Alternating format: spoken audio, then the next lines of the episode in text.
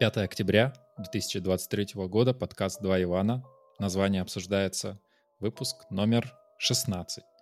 Сегодня мы уютным составом, классическим «Два Ивана» поговорим про языки. Это такое у нас плавное продолжение э, небольшого спора в телеге. Э, мы как-то начали обсуждать, как устроены языки, кому что нравится, какие элементы, и подумали, что было бы здорово про это поговорить на запись. И потом Иван предложил это в качестве темы, и да. это появилось в качестве карточки на нашей борде. Мы теперь взрослые, вот, а у нас есть целый контент-план с идеями, э, несколько выпусков вперед. Не, на самом деле у нас всегда были идеи на несколько выпусков вперед, но теперь оно какое-то более оформленное. И в данном случае я хотел рассказать о том, что у этой борды есть свое название, вот, и мне кажется, это очередное как бы вариация названия, как можно назвать э, два, э, два Ивана, mm-hmm. что она называется Deep, вот, потому что Double да. Ivan подкаст. Да, и у нас мы, мы не просто взрослые в плане трекера, мы еще, нам еще дизайны новые готовят, и у нас скоро ребрендинг будет. Я думаю, это не, не секретная уже информация. А, и пока мы обсуждали этот ребрендинг, мы смотрели на примеры дизайнов, и там было а, написано «Два Ивана», и почему-то было опущено про название «Обсуждается». Вот, и будто, будто это много слишком места занимало на картинке. И вот подумали, что ну, можно было бы сократить, а как сократить? Получается, будет Дино. Дип, Дина. Такие... Ну, Дина — это, мне кажется, ближе к подкасту Селектела, вот, потому что у них э, динозаврик в качестве маскота. Так что можно делать э, кросс-промо, надо к ним сходить, сказать, вот, у нас в целом-то подкаст Дина, может быть, вы хотите. Да, похоже, из, того, из того же разряда, из класса, что там, змеи, питоны, крокодилы, динозавры. Да, кстати, точно, это же все переплетено. Блин, я даже об этом не задумывался, если честно, что... Хотя вроде, ну, ты же знаешь, да, что динозавры ближе к птицам, чем к э, пресмыкающимся. Вот. Э, ну да, как, да. Как, как мы выяснили. И вообще они все в перьях там бегали, даже самые страшные были с перьями. Не знаю, мне кажется, нам просто, блин, сейчас какую-нибудь антинаучную хрень начну нести, типа, нам просто врут, никто не знает, как было на самом деле. Скоро еще ИИ будет генерировать, как выглядели динозавры, и там опять э, ничего не получится, как с руками, потому что датасет слишком маленький и в целом просто нарисован людьми. Кстати, насчет э, недостоверности информации, я тут удивился, с дочкой смотрел мультфильм, я не помню, как он назывался, но там был эпизод, что ребята отправляются в прошлое посмотреть динозавров, изучить, и там названия всех динозавров были не такими, которыми я их знал в, в школе. Там, например, диплодок назывался аргентинозавр, а птеродактиль назывался птеродон или как-то так. И я очень удивился, что действительно, что ли, их всех переименовали. Ты не посмотрел в итоге? Не посмотрел, поленился, но думаю, вот еще, один, еще одна напоминалочка, что надо бы посмотреть. Жена купила крошечных динозавров во вкус или на кассе вот там продают э, для маленьких детей всякие игрушки за очень дешево. Вот, и в очередной раз э, удивилась обрывочным моим знанием, потому что я назвал каждого, короче, из этого динозавра, ну, типа, как его зовут. Вот. И дальше у нас была довольно длительная дискуссия на тему того, что кто вообще придумал этот маркетинговый ход, что детям надо знать имена динозавров. Ну, то есть, типа, имена животных более-менее применимо как бы к жизни и ко всему остальному. Но динозавров, которых как бы уже нет, совсем непонятно. Ну, то есть есть типа понятные темы. Космос, там, короче, вот эти поезда, там, все остальное. Это как-то пересекается там с увлечениями в реальной жизни. А вот археологию кто придумал так маркетировать это. Надо ему медаль выписать, я думаю. При этом всем детям нравятся динозавры. Да, да. Но да, Ди... Дино, Дино, мы, мы сейчас плавненько перейдем к той теме, о которой мы спорили, и мы продолжим. Дино — это же созвучно с нашим любимым или нелюбимым новым рантаймом для TypeScript Deno, который от автора ноды. И как раз то, о чем мы спорили, это о стиле импортов в, в Deno, Deno приложениях. Мне эти импорты показались странными, потому что э, в недавних релизах они начали добавлять поддержку NPM модулей, и для того, чтобы импортнуть NPM модуль, ты пишешь npm, двоеточие и название модуля. При этом обычные Deno модули ты импортируешь с помощью ссылок https, двоеточие, слэш-слэш и так далее. Вот импорт со ссылками мне показался странным. Ну или если хотя бы вы придумываете схему HTTPS, почему схеме не быть npm? Это же все равно будет валидный URL npm, двоеточие, слэш-слэш и название пакета. И мне это показалось не универсальным и неочевидным. Теперь, когда ты рассказал об этом во второй раз, я наконец-то понял, о чем мы спорили. вот. Э, что, типа, тебе okay. не понравилось, как как э, npm именно то, что сделали, сделали другим образом. Да. Вот. А я-то как э, глухой тебе про другое говорил, что мне показалось, что ссылки это логичное там продолжение того, что принес Go, что у них же как бы пакет модулей идет тоже полным путем до хостинга, типа GitHub.com там слэш namespace слэш название репозитория.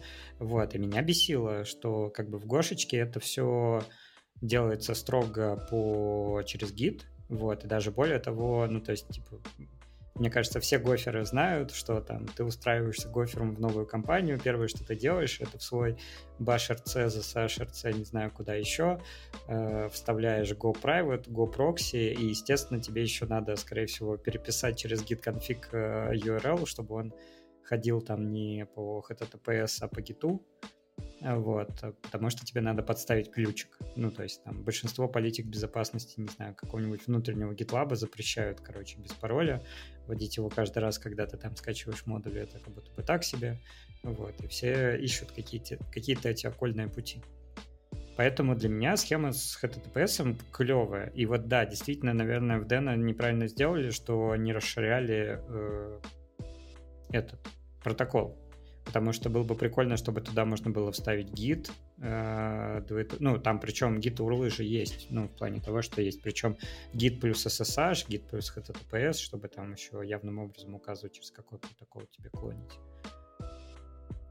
И, может быть, даже не через двоеточие слэш-слэш, а то, так же, как они сделали с NPM. NPM двоеточие, это Deno двоеточие, HTTP двоеточие. То есть, раз уж придумали свою какую-то новую новую структуру импортов, почему бы ее везде не пропихнуть? Ну а в Go, например, окей, там GOPRIVATE, GOPROXY, но это потому что в язык зашита концепция, что все через, через HTTPS. А если, например, там э, FTP или еще что-то, вот такие схемы. Ну, в Go, наверное, так не сделать. Там все через HTTPS. Э, да, да но я скорее к концепции того, чтобы у тебя... Это все, мне кажется, про когнитивную нагрузку в плане того, что вот возвращаясь к одному из наших эпизодов, где мы говорили про Vim, про текстовые редакторы против IDE, вот, я заметил паттерн, что, ну, типа, все, кто сидят в текстовом IDE, им, там, условно говоря, пофиг, пофиг как э, импорты, короче, располагаются. Вообще, что написано в импорт, оно по, по дефолту скрыто, и никто туда не смотрит. А для меня это, ну, часть важной информации о том, что вообще происходит. Если импортов много, это модуль, скорее всего, типа сложный, э, который надо там разбивать, что-то с ним делать и так далее. Если э, там, наоборот, как бы почти ничего нет, это означает, что довольно, ну, чисто с точки зрения концепции в плане использования того, что там только какие-то внутренние вычисления, они не требуют ничего внешнего и всего остального. И если в этом же среде типа будет указано, как бы, кто автор, на каком хостинге он лежит, ну, то есть это опять сразу разделяет ну, то есть вот в питоне мы делаем, делаем это костылями через iSort, где у тебя как бы там пробелами отделяются std-lib, внешние third-party и модули, которые у тебя в проекте, а здесь у тебя уже по ссылке как бы понятно, что если у тебя там GitLab example.org, то это, скорее всего, там твоя компания. Если это GitHub, то ты какой-то публичный модуль используешь. И мне вот, исходя из этого, концепт нравится, что в этом часть информации как бы хранится. Ты, наверное, поэтому не, не любишь писать на Ruby, потому что там вообще нет импортов, там все как-то скрыто импортируется, и ничего не видать. Но это, по я, крайней мере, если про рельсы я говорить. Меня, как, меня всегда это очень смущает. Я как, как старый дед понимаю, что везде есть свои плюсы и минусы, и более того, ну, то есть меня пару раз в рубях э, выручало, как у них в целом, типа, задаются методы, модули и все остальное, потому что ну, у меня есть типа бложек на Джекиле, вот, и мне что-то надо было переопределить внутри самого Джекила, ну, и как бы я просто это сделал. Кладешь в любое место, говоришь, что это модуль на самом деле Джекил, и вот та функция, которая там где-то в другом месте, переопределяешь на то поведение, которое тебе надо, и поехал. Вот, то есть такой как это, неявный макинпатчинг, он иногда приводит к веселому, но, скажем так, телепорты по коду, они, они конечно, плохие. Не то чтобы я здесь говорил о том, что GoTo это плохо, как всегда пишется в статьях, иногда нужен GoTo. Если вы думаете, что ваш код живет без GoTo, подумайте, как делаются форики, вот, на секунду, а, под капотом. Если они, конечно, не инлайнятся. Здесь, наверное, можно сказать про такой атрибут языка. Ну, ты сейчас скажешь, что это какой-то другой фундаментальный атрибут, но как бы свойство, что на языке удобно писать DSL-ки. Вот Ruby, благодаря своей этой гибкости, мне кажется, на нем больше всего DSL написано. Ты, ты в какой новый фреймворк не зайдешь, там всегда какой-то новый синтаксис. Если в питоне это обыграют встроенными, понятными тебе методами, там, декораторы, классы, еще как-то, они, оно примерно одинаково будет, то в рубях может быть здесь так, здесь через пробельчик, здесь то есть уже в языке заложено много фичей, чтобы так делать. В Go, например, вообще же невозможно DSL писать. А на Расте на каком-нибудь ты макро сможешь, например, объявить. Э, и вот, это, вот эта гибкость меня иногда пугает, что язык мне позволяет сделать все. А ты можешь какой-то какой конкретный пример э, DSL на рубях, э, который тебя вот, так сказать, вдохновил на это обсуждение, чтобы я был с тобой. На, ну, можешь посмотреть, как... Э, возьми, например, Синатру, какой-нибудь ридми, э, да, как у них там... Ну, просто если нужно посмотреть, как это выглядит. И объявление в рельсах э, любой вьюшки. И ты увидишь, что там Синатра — это что-то такое flask-like. Если взять Ханами, оно уже там по-другому как-то выглядит. Но ты не считаешь, что это типа концепция, ну, конкретно языка, ты именно считаешь, что это DSA какой-то? Да, я считаю, что у языков есть какое-то свойство DSL-ability, еще возможность на нем писать DSL, и у Ruby оно как-то зашкаливает, в отличие по, от По фразе Ruby on Rails в Гугле первой ссылкой идет, э, естественно, реклама JetBrains и всего остального. Я вот еще подумал про Rust, я на Rust еще не видел, наверное, не представляю, но благодаря макросам там, наверное, можно сделать тоже почти все, что угодно.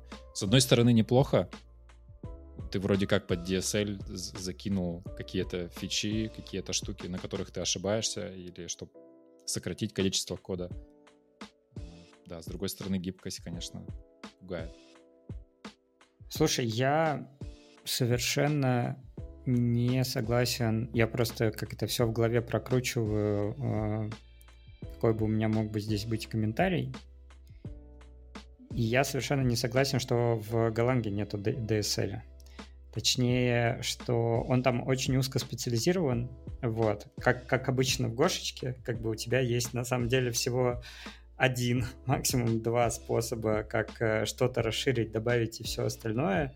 И последнее, что меня как бы э, впечатлило в, в отрицательном смысле, это Горм и то, насколько они расширили теги, вот, насколько они туда всего допихали, чтобы ты не писал там свою базу и всего остального. То есть, грубо говоря, да, вот, я наконец-то понял, о чем, о, чем, о чем мысль. Вот если мы говорим про Python и Django, то там создание моделек — это средство языка. Ты пишешь как бы атрибут, этот атрибут, он равен какому-то э, там мета-классу, ну, в смысле, э, инстансу класса, который образован от мета-класса, чтобы, типа, можно у него было взять все нужные штуки, и ну, это выглядит как, э, как бы программа на языке Python. Да, она ничего не делает, это описательная просто штука, вот, но она решает ровно вот эту проблему, что у тебя поле интегер, оно там должно быть от 0 до 10, там какой-нибудь рейтинг, да, придумаю.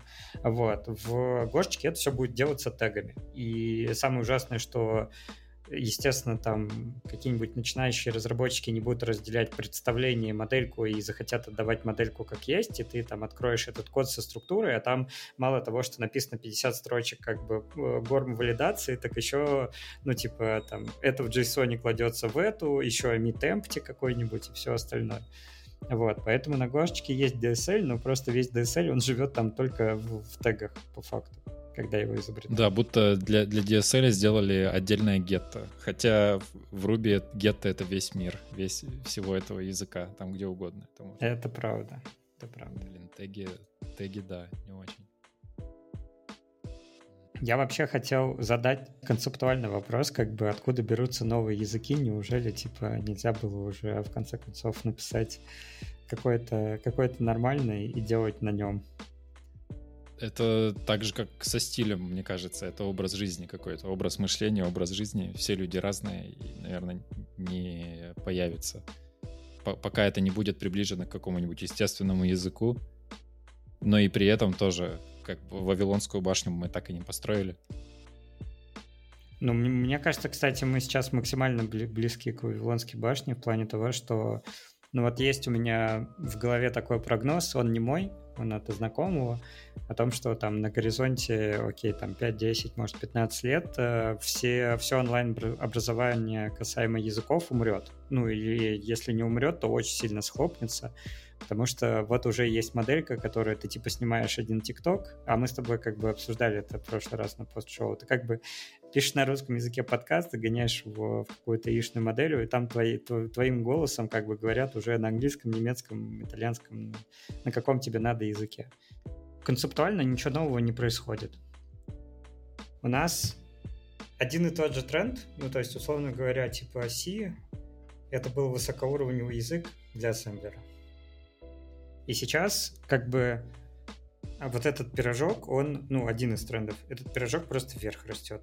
То есть, условно говоря, есть JavaScript, который стал из-за того, что браузер стоит на каждом устройстве, как типа JVM там в начале нулевых, если ты типа хочешь что-то свое задистрибутировать, тебе проще всего написать на JavaScript, потому что это будет, ну, там, типа, работать в браузере.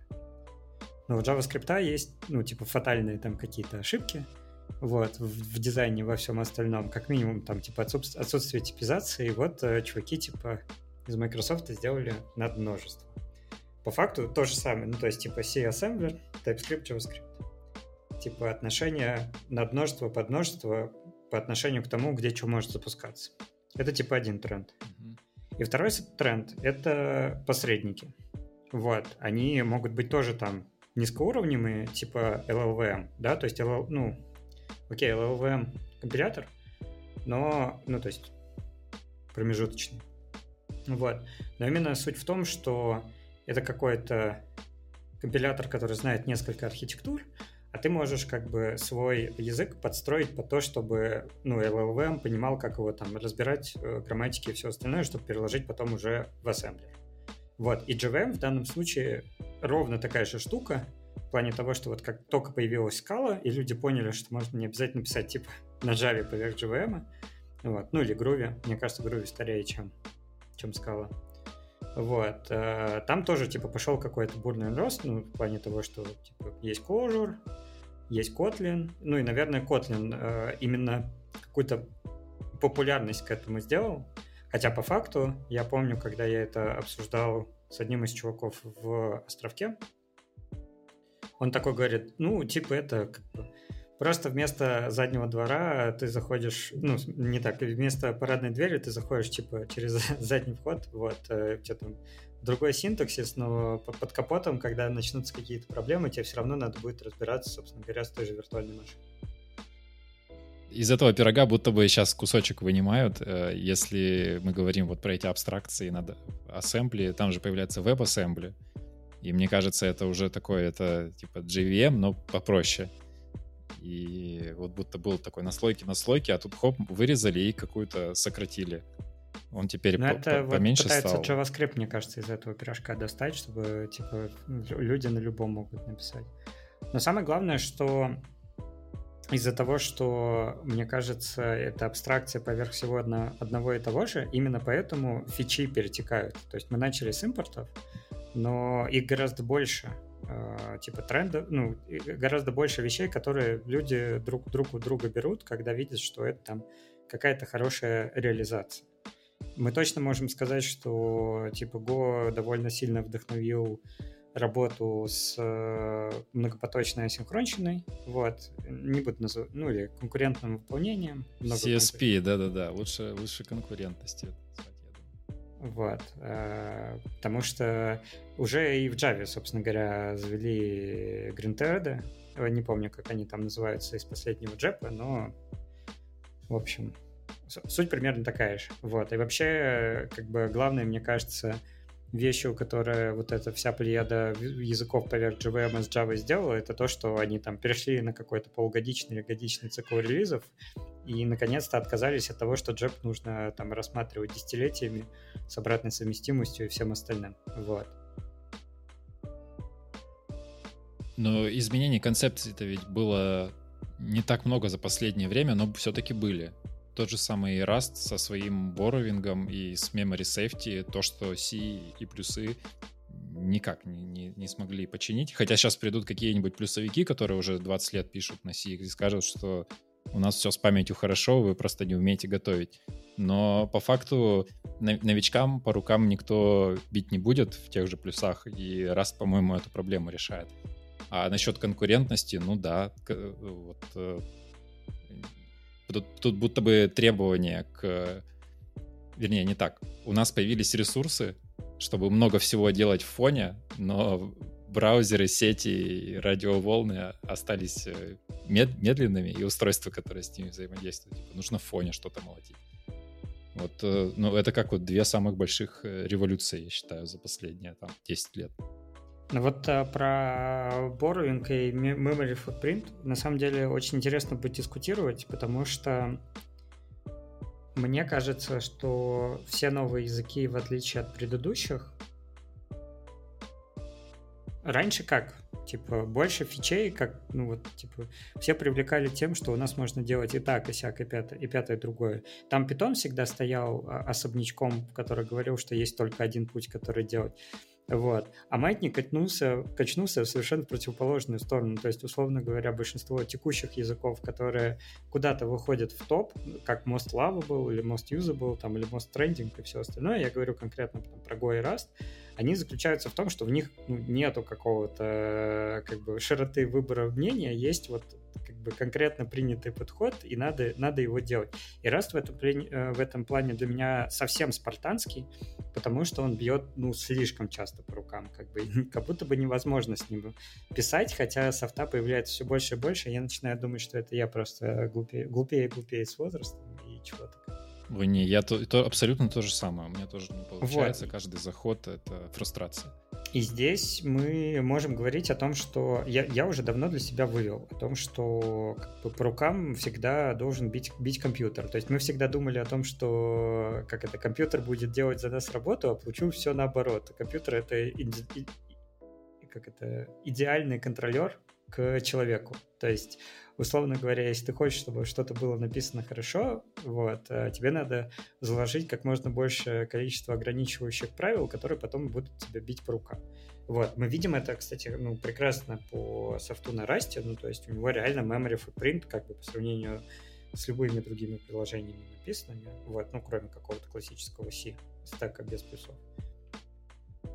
Сильно лучше, вот потому что очень много вещей отлавливается на, на этапе компиляции. Но вот э, то, что за это бьется фрустрация разработчика, я пытаюсь найти, где там баланс. Вот мне реально хотелось бы создать какой-то вот этот идеальный в моем мировоззрении язык программирования. Это не про синтаксис, и не про фичи. Это вот как раз про этот баланс между количеством свободного мнения и количеством мнения, которое заложено правилами и нельзя нарушать никогда.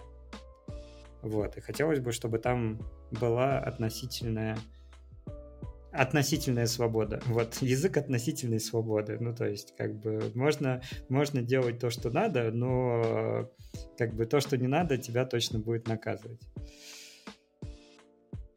Здесь, наверное, очень хорошо питон в эту категорию падает, но у питона есть свои какие-то, может быть, фатальные недостатки. Но то, что, как, как мне кажется, в питоне должны произойти какие-то внутри фундаментальные изменения, то, что сейчас, в принципе, и происходит. Потому что, когда появлялся C, мы даже не думали о там just-in-time компайлерах, прекомпиляторах, посткомпиляторах. Были какие-то простые обертки. Ну, вернее, да, появлялись какие-то make, э, make, C-make, потом make, build, ну, то есть, по сути, тоже предкомпиляция и так далее. Но сейчас это вышло на какие-то нереальные уровни. Оптимизаторы для компиляторов, автогенерируемые парсеры и компиляторы. И Python со своей гибкостью и достаточной гибкостью, если в него вложить внутрь все эти ускорялочки, пусть он, пусть он будет быстрее, для пользователя будет нормально. Мне кажется, мы тут должны куда-то на моджу, да, перейти и говорить о том, что вот, э, чуваки решили... В очередной раз мы падаем в категорию, где люди решили не делать новый язык, а делать над множество какого-то языка для того, чтобы сразу можно было перевести какой-то класс софта, э, но ускорить его на порядок. Ты тоже кайфуешь, когда выходит новая версия, тебе там пишут в ней, что она стала в разы быстрее, и ты Просто меняешь версию питона, выкатываешь на прод и смотришь, как графики лесенкой вниз. Такой, блин, как, как здорово. Ну, не знаю, вот ты сегодня поднял сервис на с Go 1.20 на 1.21, э, там что-то поменялось? Ничего не поменялось. И надо еще в масштабе будет посмотреть, как там чего. Но пока что то же самое. То есть там при деплое с 19% э, оперативки на 12 падает, и потом потихоньку снова до 19 двигает. Но он не то чтобы сильно нагруженный, там нагрузка падает вся на хранилище, поэтому я думаю, я, я бы и не заметил никогда. Так вот, я для меня питон, к сожалению, в большей степени последние года деградирует. Вот. Ну, в плане не с точки зрения перформанса, а с точки зрения как язык, потому что грамматика увеличивается, количество подходов увеличивается, и там для меня крайней спорной точкой был как раз э, заведение осинка в стандартную либу и сильное расширение того, как это работает. Потому что в среднем разработчик скорее не умеет работать с асинхронщиной, чем умеет работать с асинхронщиной и вообще понимает, как бы в какой момент что у него вызовется. Вот. А там те способы, которые я видел, когда, условно говоря, у тебя синхронная функция, но там типа await, await, await, await, await, и как бы, ну, оно ничего по факту, ну, не делает, делает, потом на меня сейчас нагонят. Конечно, делает. Она там переключает контекст, ты можешь выдержать больше одновременное количество коннектов, которые будут висеть и чего-то ждать из хранилища, как сказал Ваня. Но концептуально как бы каких-то профитов э, не приносит. И там предыдущий подход, который был там, условно говоря, у JVent, который просто патчил стандартное соединение, для меня выглядел более как бы понятным. Вот, а он как раз ложится вот в то, что люди пишут над множество, там что-то где-то подменяют и получают ускорение. Давай про моджи еще моментик. Там ведь тоже не все так просто. Ну да, они крутые, что они теперь переписывают компилятор и что-то делают в нем, ускорялочки, но они опять же это под конкретные цели делают. И они, они хотят, чтобы у них нейроночки быстро могли молотиться и инференции свои делать по-быстрому. Но, по-моему, General паблику и всем нам это особо профита никакого не даст. Ну, тут э, с, с, какого, с какого угла зайти? Э, будет более быстрый инференс, э, будет больше LLM, и потом мы наконец-то уйдем из мира разработки, не будем писать никакой код, и там он самостоятельно как-то будет писаться. А ты, ты веришь в это? Ты как сейчас общаешься часто там с Copilot, там GPT-4? Как они тебе, какие они тебе советы дают по коду? Нравится? Слушай, ну... Э, Как это? Я, я уверен, что да, если это восходящая спираль. Я надеюсь на то, что это восходящая спираль, просто потому что, ну, как это? Надо быть э, оптимистом, но при этом как бы име, иметь план Б. Вот, соответственно, общение с Copilot или с GPT-4 происходит с позиции станка, ну, то есть это как это, станок, который ускоряет тебе 90% твоих рутинных задач. Если тебе нужно написать какой-то скелетон, как бы скажи, мне нужен там такой скелетон, достаточно тщательно его опиши и получишь плюс-минус рабочий код. Но шаг влево, шаг вправо, я понимаю, да, о том, что вот в этой области у меня есть опыт, и я понимаю, что мне там врут, а вот в этой области у меня нет опыта, и я знал, что он мне уже врал, и дальше там происходит потеря доверия, и ты не понимаешь, как прекрасно, что ты можешь мне нагенерить текст, вопрос в том, насколько он там хороший и все такое. Да, есть такое. Ну и ситуация с компиляторами в питоне пока что еще мы тут обсуждали эту тему мельком, что перепишите этот кусочек на сайтоне, и у вас все станет быстро и здорово. А там же еще не только сайтон, там еще PyPy есть. Вот считай, Моджо со своим пришел. И сейчас еще опционально гил будут убирать. Под, подстановка компиляторов под разные нужды. И в компиляторах тебе все равно придется опускаться на уровень C и писать что-то на, на низком уровне, что не очень круто. Скоро, короче, будет э, как, как форкнутый, форкнутый runtime питона в э, мете, да, они трец свой написали. Да. Э, так, так, также вот скоро компании, мне кажется, тоже этим будут заниматься. Вот мы свой, свой интерпретатор и компилятор и runtime питона в островке напишем для того, чтобы это, молотить джейсонки с фронта и укладывать их в базу эффективно. Да, это правда так. Мы там пока про обработку ошибок говорили, вот, и о том, что классно в Расте и в Гошечке, что возвращается условный тапл или монада left-right или, ну, неважно, короче, как, как, как, как вам там нравится это называть, так, так и есть. Э, мы еще про другой эзотерический язык говорили, ZIG, и, естественно, он начал больше быть на слуху, потому что вышел бан, как третья альтернатива к Дэну и к Ноде. Вот, и она написана на Зиге. Если честно, чем дольше я смотрел в код бана, тем больше я не понимал, как бы, к чему, ну, на основе чего этот выбор, короче, был. Потому что проблемы там памяти и, ну, вообще, в принципе, всех ошибок, которые есть в C, про которые мы поговорили, он как будто бы не решил. Ну, то есть все еще ручной менеджмент и все остальное. Вот. Единственное, как бы, что он хорошее принес, я так понимаю, это оптимизировал, ну не оптимизировал, короче, другой язык к написанию макросов и очень большое вынесение в compile time, типа что должно, что должно лежать, чтобы оно было зашито уже в самой программе, а не в рантайме где-то там откуда-то бралось. Ты посмотрел на него? На, на... Исходники бана я не посмотрел, каюсь. Но в Зиге, наверное, еще вот то, что ты говорил про активность комьюнити и то, что он на ранних стадиях, мне кажется, еще это, что вот с надеждой пишут этот бан, что мы сейчас, пока его будем разрабатывать, мы еще что-то в язык привнесем, и это будет наш золотой язык. Возможно, возможно. Мне на фоне Зига очень обидно за ним, потому что я тут, я честно на нем 4-5 лет назад писал какие-то мелкие скрипты, и мне казалось, что это клево. Но я зашел недавно посмотреть на вторую версию и понял, что мне совершенно разонравилось, потому что как бы первая версия позиционировалась как э, легкий C для питонистов, вот, там был схожий синтаксис и все остальное. Сейчас они как будто бы его грамматику с нуля переделали.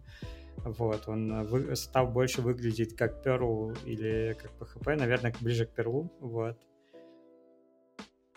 Хорошо управляющих э, конструкций к названиям переменных не занесли, а так как бы... Раз уж мы про них заговорили, про, про Ruby и подобные языки, ну как, которые заимствовали от Ruby что-то, э, наверное, здесь стоит про эликсир упомянуть, потому что у него есть вообще супер здоровская концепция, что он же поверх э, эрланговской виртуальной машины, и там заложено прямо в самом языке распределенность. Ну, понятно, что они пришли из э, телекоммуникаций, и там это основная фича, основной блок построения всех этих сетей, они должны все так работать. И эликсир, конечно, прикольный. Он сейчас будто бы живет только э, за счет э, э, создателя его, и как-то маятник качается прям за ним. Он погружается в LLM или в какой-то Data Science, и вот теперь Феникс растет, и поверх Феникса типа как э, Jupyter ноутбуки, только на эликсире написанные на этом Phoenix фреймворке. И вот сразу же начинают там и веб-сокеты расти, фреймворк обретает разные фичи, и вот мы теперь умеем быстро модельки собирать. Вот. Но то, что в языке заложена распределенность, мне всегда казалось, что это здорово, меня это привлекало. Но Ruby подобный синтаксис, я к нему приходил, смотрел, да, Феникс здорово, да, он будто бы быстрее, но батареек мало. И такой думаешь, блин, а если я пишу фактически на рельсах, почему мне и на рельсах не, не пописать что-то, раз я из-за языка пришел и почти не пользуюсь этими Erlang VM и его распределенностью by default. Так вот я скатывался все время в рельсы с эликсира. Ну там, как бы, если мы говорим про Erlang VM, там не только на самом деле распределенность, там в большей степени, мне кажется, в телекоме еще э, сыграло, что есть ход reload, прям на проде. Ну и, собственно говоря, обычно, обычно так и катит. Они умеют выгружать, выгружать э, конкретные модули без э, перезагрузки всего приложения. То есть не, не так, как мы по классике деплоим, где мы там контейнер опускаем, поднимаем, и это все нужно делать по тачкам, а прям типа внутри самой виртуальной машины. Скорее, как это вот в Jupyter э, ноутбуке, типа, есть это маги- магическая команда авторелова, и тебе не надо ничего mm-hmm. никуда нажимать, вот там это из коробки есть. Вот, но, если честно, от меня это очень далеко, примерно так же далеко, как и все лиспоподобные языки. Вот, тот же Clojure, Racket. Э, единственное, когда я тыкал Lisp, это когда я пробовал сидеть на Emacs и думать о том, что Emacs это клево. Это клево, но просто не для всех. Вот раз в полгода появляется статья на Hacker News, сильно заплюсованная, про человека, который написал в своем блоге, э, как он полюбил Lisp, и как у него теперь, и, и как он начинал типа с конфигов Emacs, и потом понял, что Common Lisp это лучший язык на свете, и вот теперь у него весь код в скобочках. Я, конечно, не могу понять это. Не-не-не, про скобочки мне как бы вообще меня это не парит, ну то есть мне синтаксис понятен, э, более того, как бы такой подход тебе позволяет иметь минимальную грамматику. А мы как раз говорили о том, что вот я ищу этот относительный, относительную свободу, относительный минимализм. Вот. Э, просто в Лиспе она выкручена в сторону того, что у тебя как бы ты можешь все в языке переопределить, условно говоря, там, любую функцию. И, мы, и, и он, мне кажется, стоит еще дальше, чем Ruby, если честно, со своим маки-патчингом. Вот. А, просто последнее мое знакомство с Лиспом было в книжке а, The Little Learner. Вот, это книжка про самые базовые модельки машин лернинга. И там, соответственно, чуваки писали вот эти модельки, там, ну, там, линейная регрессия, самая понятная они писали на Лиспе. То есть ты читаешь, там книжка такая э, очень интересного формата, это диалог между двумя чуваками, один, который вообще не знает, что такое машин learning, функции, математика и все остальное, а второй, который ему, ну вот там по кубикам типа объясняет, и как бы сначала он вообще без кода и всего остального, а потом говорит, ну вот мы будем как бы вместо фри текста вот эти штуки писать, брать в скобочки, вот здесь это параметры, и как бы погнали, значит, код писать. Вот, и в итоге mm-hmm. они ну, написали все элементы диалога. Это как э, есть книга «Смелость не нравится» э, Ишитаки Кога, по-моему, так, Кога, автор точно. И ди- диалог, философ, философствование в стиле диалога — это всегда здорово. Будто бы еще древние знали, что так правильно обучаться. Я к тому, что там вообще в смысле это по хардкоду, не в плане того, что это написано как пьеса, где роль А и там двоеточие и все остальное, а там прям книжка разделена на, пополам вертикальной чертой. И, типа, а, даже так? Да. Это здорово. Да, да. Нормально. Читать неудобно. Читаешь вот так, зигзагом. А, глаза бегают постоянно.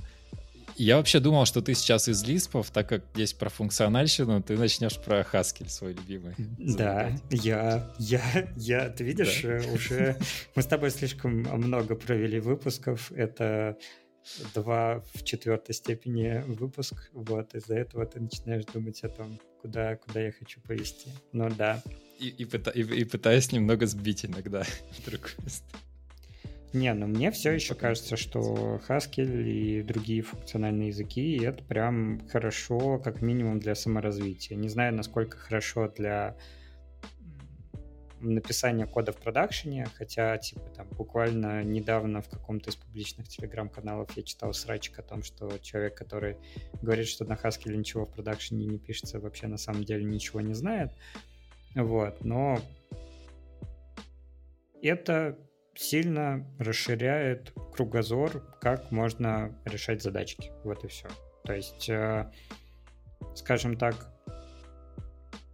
я все еще не знаком с теорией категорий, и я надеюсь на то, что когда-нибудь я ее выучу и все остальное, и наверняка там под это есть какая-то очень хорошая теоретическая база, которая это все объединяет в одну какую-то мега красивую штуку, и она одновременно объясняет и грамматики языков, и э, суть арифметики и какую-нибудь топологию, вот, ну, то есть там просто в тот момент, когда открыли теорию категорий, в математике произошла какая-то революция, и она произошла не так давно, как вам кажется, вот, но на чисто прикладном уровне, на котором я обычно работаю, вот для меня это все, там, условно говоря, на уровне питона, это там иммутабельность, это какие-то таплы, и вот когда завезли матч-кейс, вот, я такой, все, ну, как бы, то есть вот эти базовые структуры я могу теперь выстраивать и могу с помощью них э, делать как-то более прямолинейные штуки, которые лучше читаются. Вот. Э, да, понятно, там в Haskell есть еще более, ну, типа, больше надстроек, которых в Python не будет, как то там ленивые вычисления, ну, в смысле, работа с бесконечными какими-то вещами и всем остальным. Вот. Но я точно после этого полюбил редюсы, вот. Э, то есть для меня там большая часть операций каких-то свалилось к тому, что на самом деле этот, там, этот массив надо свернуть, и тогда получишь какое-то число и все остальное. Вот. А, и к, ну, сильно понравилось э, Functional Overload в плане не в плане классического C, когда ты можешь э, с одним названием и разными сигнатурами делать, а в плане того, что ты вот этот матч кейс можешь встраивать в то, что э, как это ну, вычисление Фибоначчи, да, что как бы если тебе пришло один, то это равно один, вот, и ты как бы знаешь, что типа оно не в теле функция, оно как бы вот вызовет компилятор правильно и все остальное. Поэтому, если вы вдруг не тыкали Haskell, очень советую потыкать, это раз. Второе, если вам как бы сложно потыкать, у меня два предложения. Первое есть э, Haskell для всех, как она начинается, мы с тобой в прошлый раз говорили. А нет, это не Learn Haskell for the Great Good. Да, Learn Haskell, вот, Learn Haskell for the Great Good э, книжка, вот, рекомендую ее, но если она вдруг покажется сложной, на степке есть функциональное программирование на питоне, вот, и хорошо сначала его, а потом Learn Haskell for the Great Good, и как бы вот концепция базовая уложится все в голове. А потом Learn Haskell the Hard Way. Там можно там, про любой язык, эти hardware, они тоже прикольные на самом деле. Если нравится решать по каким-то примерам, по проблемам, то, наверное, даже прикольно. Я бы, я бы расширил эту тему, не обязательно Haskell. Любой язык твое восприятие меняет, и, наверное, и поэтому мы тоже постоянно смотрим новые какие-то языки, как, как там что устроено, потому что мы уже гонимся за этим за этим кайфом, когда ты вдруг понимаешь, э, тебя язык загнал в какие-то рамки, и ты такой, блин, а ведь об этом так можно думать. И это приносит тебе пользу в твоем обычном рабочем инструменте. Это можно вывести на следующее обобщение, что когда мы говорим, что любой язык э, расширяет твое какое-то сознание и мировоззрение, мы говорим не только про языки программирования, но и про языки, э, ну, как бы иностранные в том числе.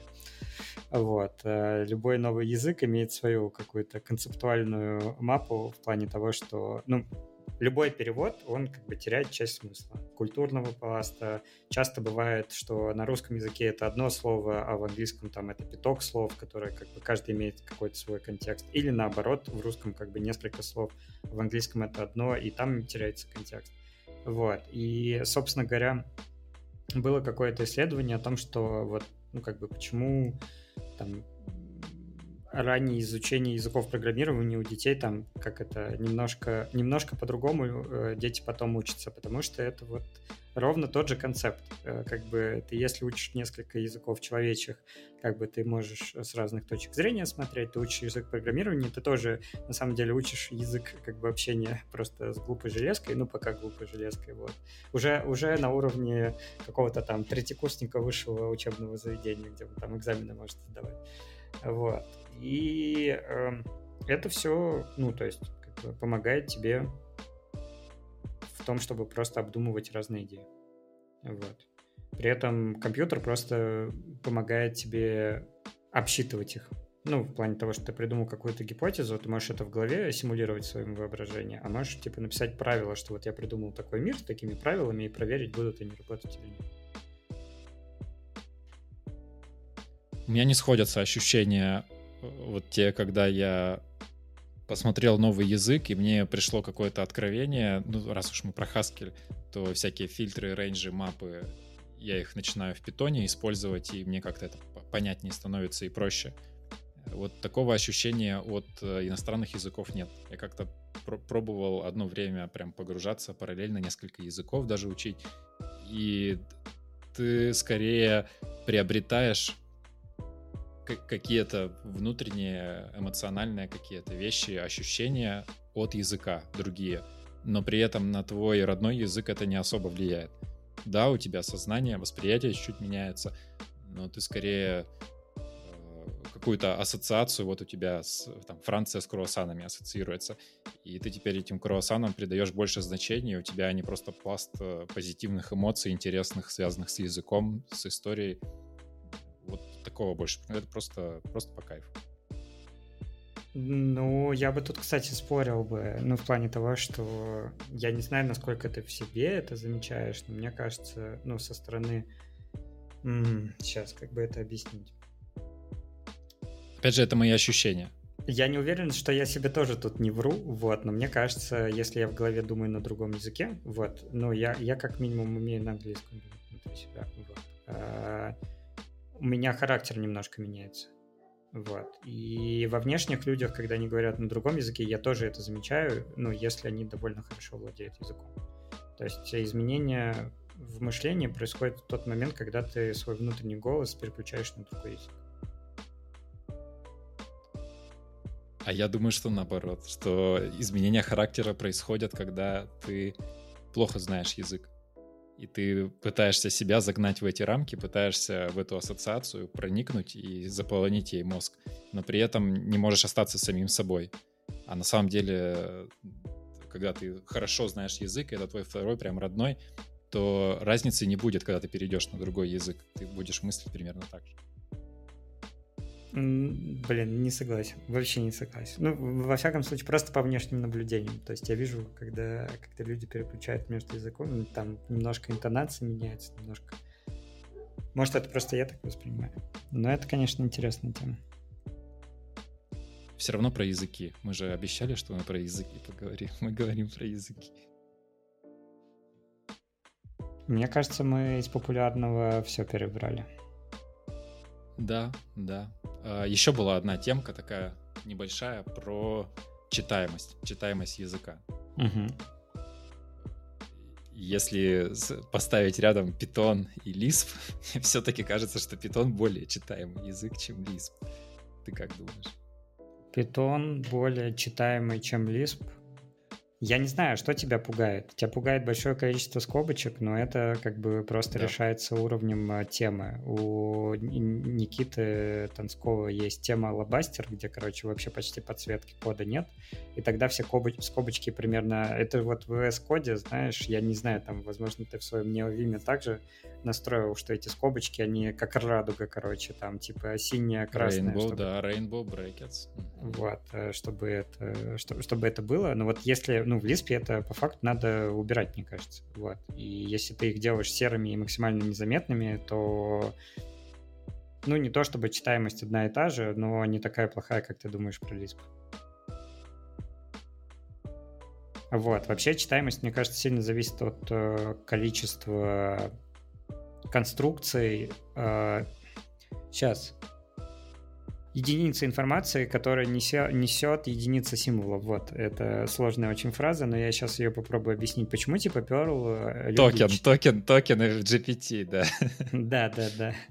Вот, почему, типа, Perl, э, ну, в какой-то момент начали ставить как э, вот этот король нечитаемости и всего остального. Не только потому, что люди на нем начали писать какие-то ужасные однострочники и играть вот в этот code golf, где они пытаются в одну строку уместить какую-то довольно сложную операцию но и потому что там много конструкций, которые тебе надо знать, выучить метамодель, прежде чем, типа, начать читать. Тебе нужно знать, что собачка — это массив, что доллар это переменная, что процентик это хэш, вот, и это, ну, то есть это вот эти вот все сокращения, я надеюсь, что я правильно, я уже очень давно не писал на перле, лет 9, вот, но э, как бы вот эти знания все еще у меня есть, и это то, что влияет на синтаксис впрямую вот, на, на читаемость, вот, э, что если у тебя довольно много смысла несет один символ, то читать ты это будешь, типа, как будто бы люди это делают для того, чтобы это было проще,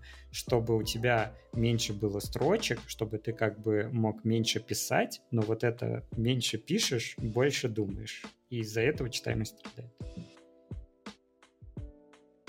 А в Леспе такого нет. В Леспе любая операция скобочкой как бы ну, начинается, заканчивается. И формально, если бы надо, наверное, сделать такой лиспоподобный язык, но где вместо скобочек были бы, не знаю, ну, короче, чтобы можно было э, без скобочек это как-то делать, по-другому приоритет операции, ну, арность проставлять. И это было бы тогда на уровне Ой, питона. А ведь недавно вышел язык, вернее, он трендился на Hacker News. Там какими-то символами все было написано, чуть ли не эмодзи. Прям да. разными. Да. И их, там Hello World — это просто строка, и ты потом смотришь на это. Мне кажется, вот э, я бы хотел это изучить только э, чтобы почувствовать то, что чувствовали ребята из «Матрицы», когда смотрели на эти падающие буковки. Не знаю. А, опять же, возвращаясь к одному из предыдущих выпусков, где мы говорили для тренажеров, а, для программистов, типа я в свое время переболел полностью этой фигней, потому что все задания на Code Wars на второй или первый kyu состояли из того, что тебе надо было написать интерпретатор какого-то эзотерического языка интерпретатор брейнфака, интерпретатор whitespace, интерпретатор еще какого-то там языка, и они все, ну, то есть за вычетом грамматики пишутся плюс-минус одинаково, потому что большинство эзотерических языков все, что умеет, это, ну, короче, они с ячейками напрямую работают, вот вывод э, там, и, все, инкремент-декремент. Вот. А дальше, как бы, чтобы вывести Hello World, да почему он такой на брендфаке, да потому что ты напрямую там с ячейками памяти работаешь и туда выставляешь в аскишные кодировки соответствующую, как бы, цифру. Хотя для обывателей уже так выглядит. Уже когда ты пишешь код, для них это тоже выглядит как просто стена текста, которая как-то шевелится, а ты что-то понимаешь в этом. Так что, может быть, уже и достигнуто это состояние.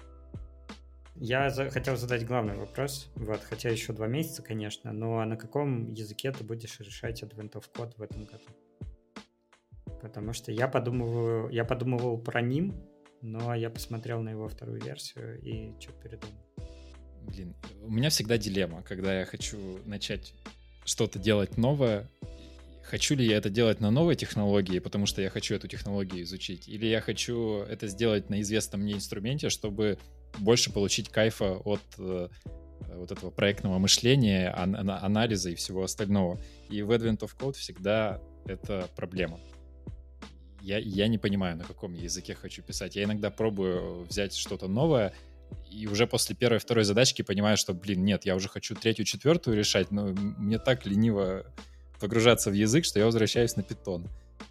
Поэтому я даже не могу тебе сказать. Надо, наверное, будет посмотреть на настроение.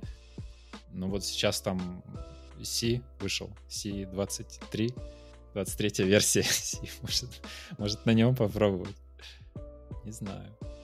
Не, я просто точно хочу, ну, то есть, э, если посмотреть доклад автора, то он точно говорит о том, что он часть задач делит по концепции э, динамические компилируемые языки. Вот, то есть он как бы какую-то часть задач точно делает более простой для э, чуваков, которые пишут на компилируемом языке. Вот. И мне стало интересно, типа, смогу ли я... Ну, просто на питоне я как бы в прошлом году прошел все. Это было тяжело, сложно, нудно, очень вот это вот все. Параллельно я точно видел, как Владлен решал на, на JavaScript. Вот, и там, кстати, было проще, чем на питоне, на удивление. Ну, то есть часть вещей он писал как-то быстрее. Вот, что в этом году я думаю про компилируемые языки. Но у меня всегда есть дефолтный... У нас, мне кажется, всегда есть дефолтный выбор. Мы можем на горшечке порешать, есть что. Ну вот хочется на Расте или на Зиге так-то. Что-то все-таки более низкоуровневое. Да, надо... Ну окей. Может быть, на Зиге, кстати. На Расте, Блин, мне кажется, это совсем мы, полностью. Мы, мы, мы дольше будем на Расте с Растом бороться, чем на это. Ну вот, может, хоть сейчас получится преодолеть этот барьер. Она ведь должна кликнуть, да, в какой-то момент это понимание боровинга да, и как это все да, строит. Да, да, просто... ну, ну, все статьи говорят об этом, что ты инвестируешь туда какой-то 10 тысяч часов, и потом ты понимаешь, зачем эта штука нужна. Либо, либо прозреваешь, либо не понимаешь. Я хочу достичь, я хочу хочу в Расте понять, как это делается. Ну все, надо думаю, просто, э, как это, я, я тут недавно думал у себя в голове о том, что кроме сервисов НГ, следующий заход э, в островке, судя по текущим трендам, это мы просто, Ваня отделился статьей о том, что Influx переписали с Go, с Go на Rust. Вот, и я думаю о том, что следующий наш тренд будет написание сервисов, то есть у нас был какой-нибудь сервис Suggest NG, а следующий сервис uh, Suggest RS, вот, потому что мы переписали с горстки на Rust. И mm-hmm. там еще что-нибудь, да. короче, хорошее сделали. Блин, но люди горят на этом. Он же пишет потом в конце, что говорит, я надеюсь, что у нас не будет больше переписывания за мою... По крайней мере, говорит, пока я на должности CTO, мы больше не будем переписывать. Это ужасный стресс. Дело одно, одно дело за жизнь переписать на Rust какой-нибудь сервис. Да не, ну почему? Я, я, кстати, не согласен. Ну вот там написано было три человека, два года и как бы все остальное. Мне кажется, единственная проблема, почему люди не готовы в это вкидываться, это то, что вот как это, к сожалению, ты дошел до уровня проектов, которые меряются не днями, неделями и кварталами, а меряются годами. Но есть такие проекты, ничего страшного как бы в этом нет. Решено. Давай. Advent of Code на расте в этом. Здрасте, блин. Я не хотел, чтобы это был какой-то публичный коммент. Давай на ЗИК все-таки. Э, давай так, первые, первые пять задач на расте. А, а потом... ну ладно, окей. Да там что-то простое. Все, публичный коммент. Спасибо, что послушали наши размышления о языках. Мы не написали еще самостоятельно ни одного языка, но мы являемся продвинутыми пользователями виде в лице разработчиков. И точно имеем какой-то фидбэк. Да. И рекомендуем вам тоже поизучать другие языки, посмотреть, потыкать на досуге. Точно поможет, точно расширит кругозор и будет веселее жить. Всем спасибо, всем пока. Всем пока.